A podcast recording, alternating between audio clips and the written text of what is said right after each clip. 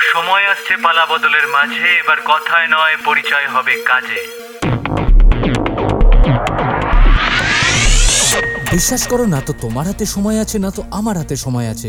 কিন্তু এই বিশাল পৃথিবীতে প্রতি মুহূর্তে না জানি কত রকম অত্যাশ্চর্য ঘটনা নিয়ে পড়াশোনা করছি, সেরকমই কিছু তোমাদেরকে জানাতে চাই এই ওয়ান মিনিট শোতে থমাস হ্যারিয়েট পনেরোশো ষাট খ্রিস্টাব্দে জন্মগ্রহণ করেছিলেন ইংল্যান্ডের অক্সফোর্ডে।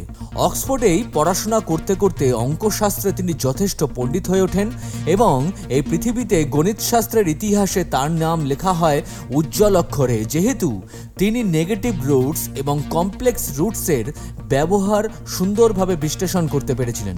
মূলত গাণিতিক ইকুয়েশনসগুলো সলভ করাই ছিল তার সব থেকে বড় অবদান। কিন্তু ইতিহাস তাকে মনে রেখেছে আরও একটা অন্য কাজের জন্য। টেলিস্কোপ দিয়ে আকাশ দেখা ছিল তার এক শখ। এই টেলিস্কোপ দিয়ে আকাশ দেখতে দেখতেই তিনি এই পৃথিবীর ইতিহাসে প্রথমবারের জন্য চাঁদের ম্যাপ তৈরি করেছিলেন।